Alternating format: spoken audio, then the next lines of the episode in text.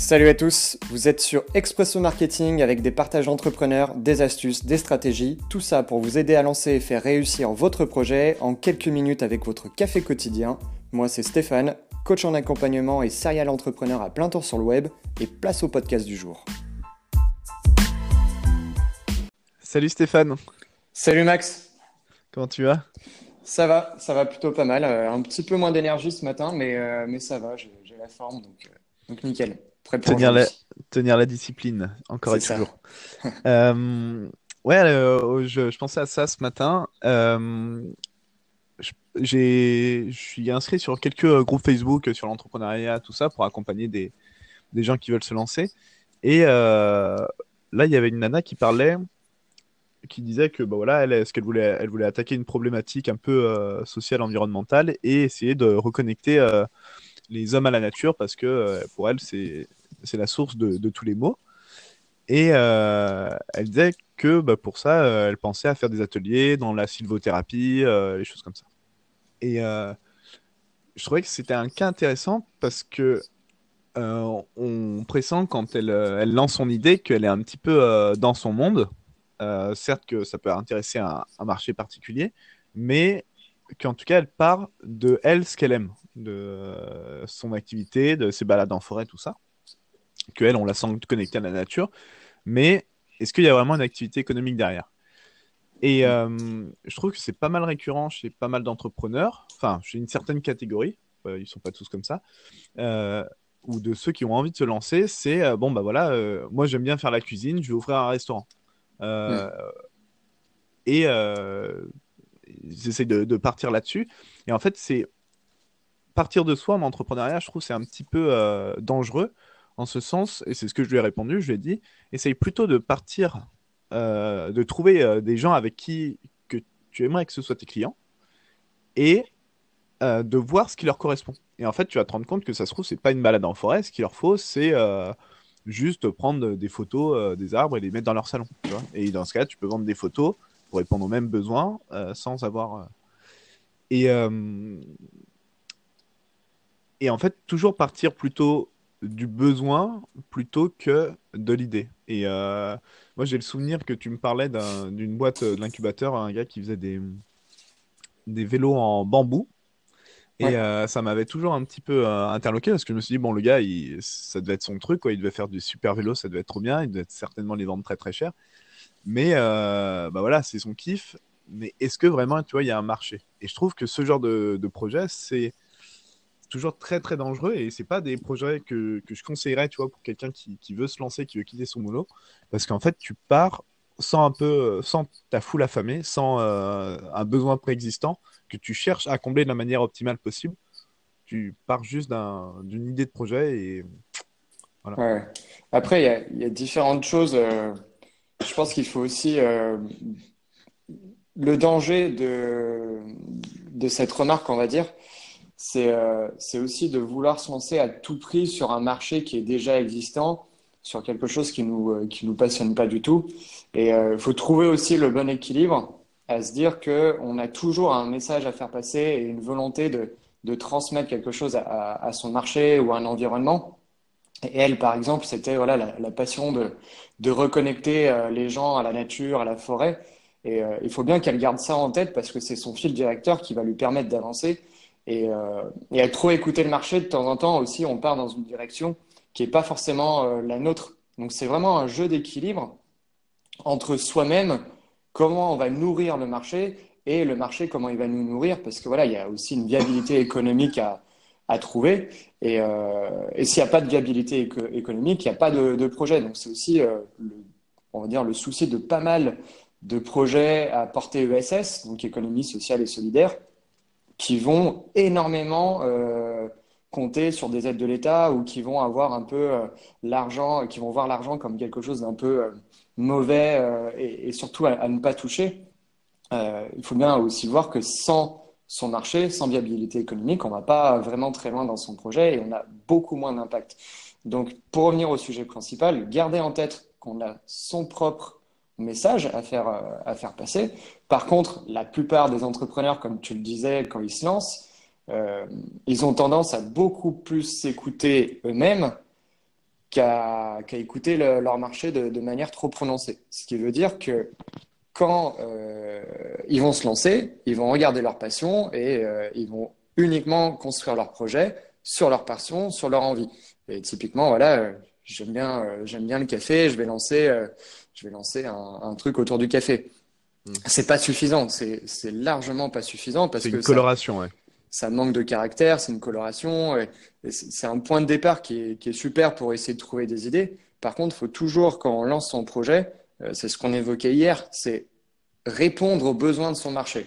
Hmm. Donc, écouter son marché, identifier quels besoins il a et ensuite lui proposer quelque chose qui peut s'avérer être euh, la première idée qu'on avait. Donc elle, par exemple, elle pourrait très bien avoir fait un, atelier avec des gens qui, éprouvaient le, besoin de se reconnecter à la nature, de sortir un peu euh, de la ville et, euh, et de se re-énergiser parce que dans leur boulot, ils étaient un peu en burn-out et ils manquaient d'énergie.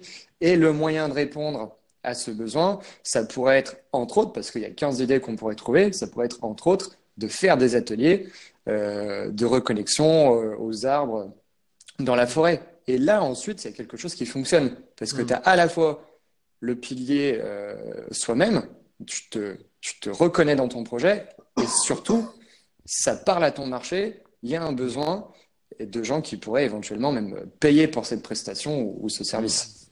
Alors après, la difficulté, c'est... là, je t'entends parler et tu te dis, bah voilà, il faut faire comme ton marché décide. Le truc, c'est euh, le... pour avoir un marché, il faut déjà avoir des clients. Et quand tu te lances, tu n'as pas forcément de clients.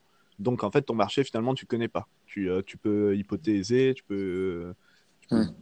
te dire que c'est à peu près ça, mais finalement, tu l'as pas. Et tant que tu n'as pas euh, une masse de gens qui, qui te suit ou qui achètent tes produits, tu l'as pas. Et du coup, ça me fait penser à un bouquin que j'avais lu il y a quelques années qui était Comment lancer des produits qui n'existent pas sur des marchés qui n'existent pas encore.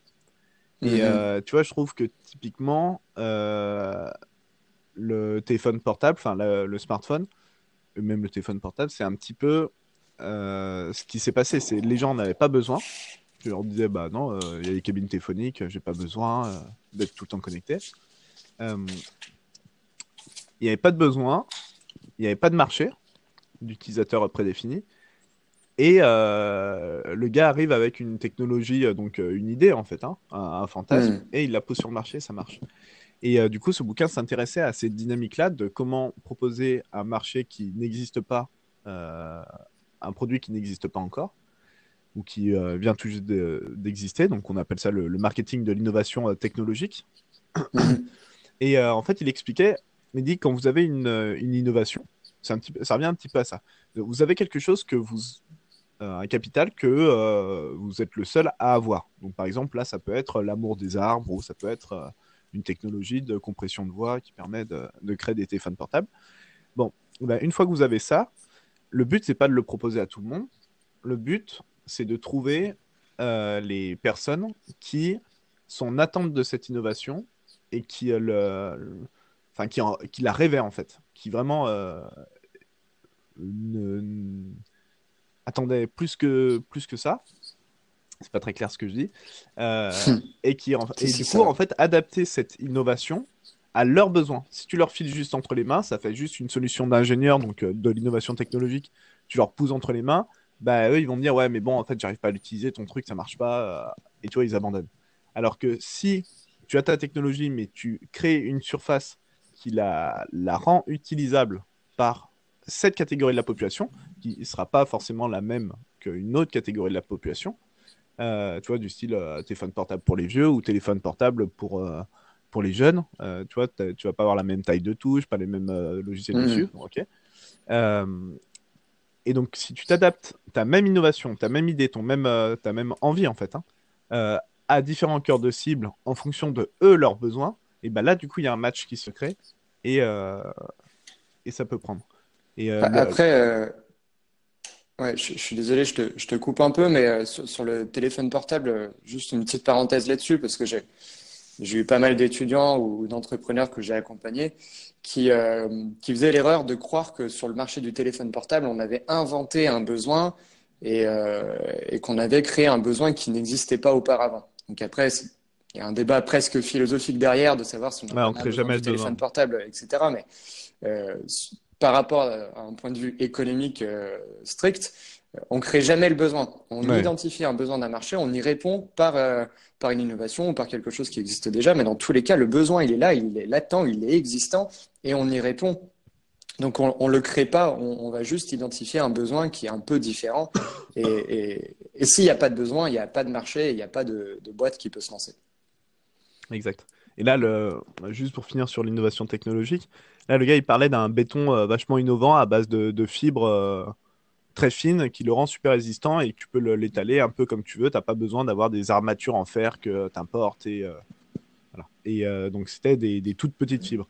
Et donc, le béton est génial, il a des capacités extraordinaires. Donc, c'est vraiment une innovation extraordinaire. Et le truc, c'est quand il, au début, il la pousse à des à des maçons, des trucs comme ça. Euh, bah en fait, euh, les gens lui, lui gueulent dessus, lui disent mais non, c'est de la merde, on s'en fout plein les doigts, ça, les, les, petites fibres là, elles nous rentrent dans les gants, euh, c'est pas pratique, ça sèche trop vite, horrible. Et donc du coup, c'est une tollée, alors que le produit est génial. Ah ouais. Et du coup, le... c'est parce qu'en fait, ça a été mal lancé. Il a voulu pousser son innovation à des gens qui n'étaient pas intéressés. Il a voulu, en gros, filer des burgers à une foule qui n'était pas affamée. Et suite au conseil de, de, ce gars en marketing de l'innovation qui s'appelle Paul Millier, euh, là, ils reprennent cette innovation et ils disent bon, euh, qu'est-ce que qui peut être intéressé par euh, un béton à prise rapide et sans, par exemple, qu'on peut projeter ou je sais pas quoi. Et là, en fait, ils se rendent compte que c'est le, marché qui attend plus que tout cette innovation sans le savoir. C'est les, rénovations d'égouts, quelque chose comme ça. Parce qu'en fait, eux, ils doivent projeter le béton euh, en l'air, euh, donc sur les, les voûtes d'égout, et euh, il faut que ça mm. prenne rapidement dans des conditions d'humidité horribles. Enfin bon. Et donc, du coup, eux, par exemple, ils mettent pas les mains dedans, donc ils s'en foutent un petit peu. Et donc, en fait, bah, au lieu de créer une offre de, de béton comme ça, et bah, ils vont créer un pistolet à béton pour propulser ce béton sur les, les voûtes en. c'est génial comme exemple. Voilà. C'est génial. Et donc, en fait, ils ont pris l'innovation qui était top, ils l'ont adapté. En fait, leur boulot, du coup, c'était d'inventer le pistolet. Ils avaient déjà le. Mmh. Et en fait, je pense que c'est un petit peu pareil. C'est là, tu as une innovation, tu ne sais pas comment la vendre. Bon, bah, la question, c'est qui c'est que tu as en face de toi? Tu as une multitude de personnes qui ont une multitude de besoins différents. Il y en a un, son besoin, ça va être un peu plus, il va être un peu plus enclin euh, à, à, cette innovation ou à, à, prendre ce risque, parce que vraiment, euh, lui, son, le coût de, de la situation actuelle est vraiment trop fort. Euh, et donc, il va avoir envie, sa résistance au changement va être très très faible. Euh, il va mhm. être enthousiaste. Et quand tu as une personne enthousiaste, c'est un petit peu ce qu'on disait hier en, en disant qu'il fallait trouver sa communauté. Quand tu as une communauté d'enthousiastes, les, les, early adopters, là, tu vois, le, si tu dessines une courbe de Gauss, euh, c'est la, partie de gauche, c'est les tout premiers, quoi. donc les, 5, mhm. les 5 premiers pourcents, et ben eux, ils sont tellement enthousiastes que ils vont te pardonner tes erreurs, euh, tu vas pouvoir innover avec eux, tu vas pouvoir avoir des retours, tu vas pouvoir, euh, ça va être hyper puissant. Et euh, notamment un domaine qu'il a très bien compris, c'est les jeux vidéo. Et même tout le monde, milieu informatique, tu as tout le temps des bêtas, des, des, versions bêta qui sortent, des hmm. bêta-testeurs et tout ça. Et donc en fait, c'est des gens qui sont fans du jeu, qui disent ok, je suis prêt à jouer, il va y avoir plein de bugs, ça va être horrible, mais c'est pas grave, je suis tellement enthousiaste que je le fais. Et ça, tu peux pas le faire si tu, tu lances cette innovation avec un marché pour le grand public, tu te fais lyncher. Mais par contre, si tu le fais avec tes bêta-testeurs, dans ce cas-là, tu as une information qui est euh, extraordinaire. Et en plus, c'est des gens qui vont euh, vont t'aider à développer le jeu parce qu'ils vont te permettre d'identifier ce qu'ils aiment, ce qu'ils aiment pas. Et tu vas créer. Euh, j'avais vu, c'était sur le jeu Minecraft. Ils avaient lancé un nombre de bêta mais impressionnante euh, impressionnant. Il y avait des dizaines et des dizaines de, euh, de versions après le, le, premier prototype parce qu'ils étaient sans arrêt en train d'itérer et d'améliorer le jeu par rapport au retour des joueurs. Exact. Et, et, pour revenir sur euh, ce que tu disais juste avant, euh, il y a un peu deux catégories, je pense. là, quand on parlait du béton, euh, je pense qu'il y a pas mal d'entrepreneurs qui, qui vont au début se lancer euh, et, se dire, bah, au final, moi, l'innovation, je l'ai pas. J'aimerais bien avoir l'innovation d'avoir trouvé du béton à prise rapide avec des fibres et pouvoir essayer de chercher le marché. Euh, si vous avez déjà une innovation, ce qui est clair, c'est qu'il faut pas essayer de la pousser. Il faut essayer de trouver son marché euh, pour, pour, pour lui proposer l'innovation qui répond à son besoin. Et si vous êtes dans une, si on est dans une catégorie de, de personnes qui n'avons pas forcément l'innovation a priori, mmh. c'est-à-dire qu'on ne sait pas quoi proposer, on cherche un peu une idée, on aimerait bien se lancer, mais on ne sait pas trop sur quoi. Le meilleur, la meilleure manière de, de réfléchir et de se lancer, c'est surtout d'essayer d'identifier autour de soi, alors ça peut être sur des proches, ça peut être sur des situations qu'on a vécues, euh, soi-même, des problèmes auxquels on voudrait répondre. Exactement. Et à partir du moment où on, part de ce, de, de, de, ce point de départ ici, à dire quel problème je souhaiterais voir résolu, euh, je ne sais pas si la phrase est bien française, mais en tout cas on comprend le sens, Ensuite, on décline un certain nombre de, solutions qui peuvent être innovantes ou, moins innovantes. Et euh, on en parlait la dernière fois. Donc, euh, à l'incubateur, on a accompagné un, jeune qui s'appelle Lucas et qui a lancé une plateforme qui s'appelle Mobi Travel maintenant, mais qui à la base s'appelait Andy Voyage, qui est tout simplement une solution type Airbnb, donc échange de logement, plateforme en ligne pour personnes qui sont dans des situations, on va dire que c'est des personnes handicapées. Donc, ils ont besoin d'avoir un service bien particulier et des aménagements aussi bien particuliers dans les, dans les logements. Euh, lui, il n'est pas parti en, se disant euh, j'ai une innovation et j'aimerais la proposer et à qui je vais la proposer. Hmm. Il est parti du point de départ de dire j'aimerais résoudre tel problème. Et hmm. quand on part de cette question-là, eh ben, on résout un problème, on répond à un besoin hmm. euh, de, de, façon assez simple. Et ensuite, on essaye de trouver une, une solution qui permette de résoudre ce, ce besoin-là.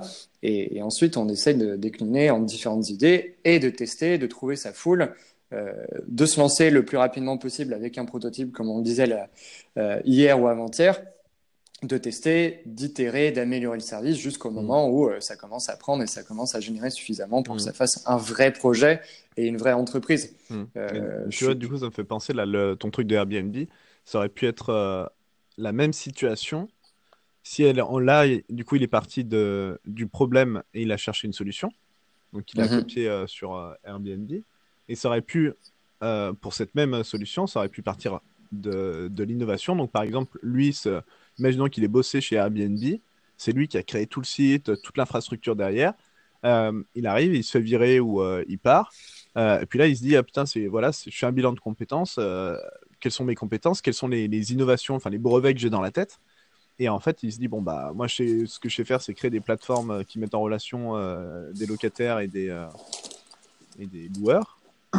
Et ben, je vais faire pareil, sauf que cette fois, je veux le faire pour les handicapés. Et donc là, il va pousser enfin, euh, il, va, il va chercher un groupe de personnes qui aujourd'hui n'a pas accès à Airbnb et il va leur proposer ça. Il va dire oh, bon ben voilà les handicapés, mhm. moi je peux vous créer un truc et donc euh, je vous le mets sur le marché.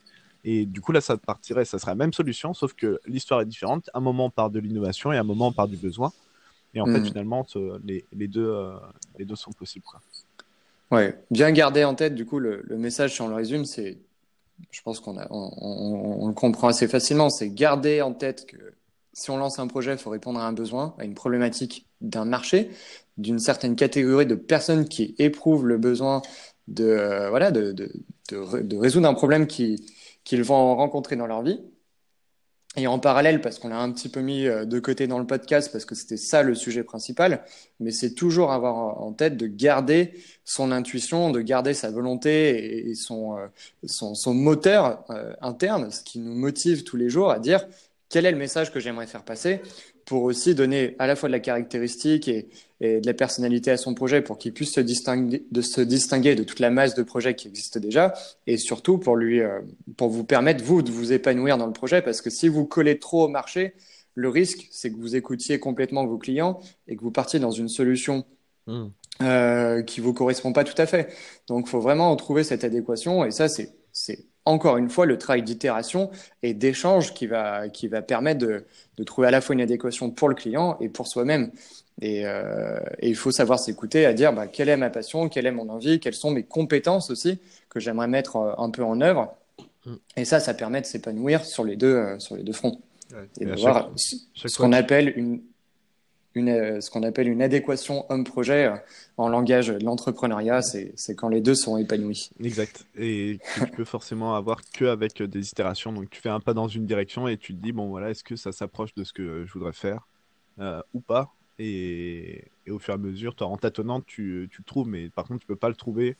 Enfin, je suis pas de ceux qui croient que tu peux le trouver comme ça en lançant ton projet. C'est pas en restant sur ta feuille blanche en partant. Euh, mhm. Ah, c'est quoi ce dont je suis bon et ce, ce que j'aime faire.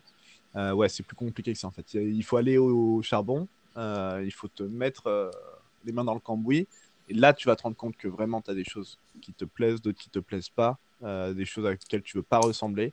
Mais partir a priori et mettre toute l'énergie sur, sur ce que tu as dessiné sur une feuille blanche, généralement. Compliqué. Ouais, c'est une bonne idée.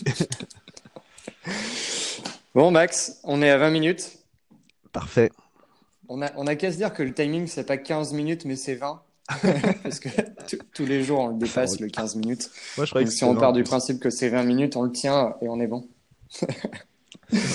euh, on est bon. Je pense qu'on est bon pour aujourd'hui. Je te remercie. Bah, merci à toi. Je te souhaite une, une, très bonne journée et je te dis à demain. Ouais, allez, à demain. Salut. À demain, Max. Ciao.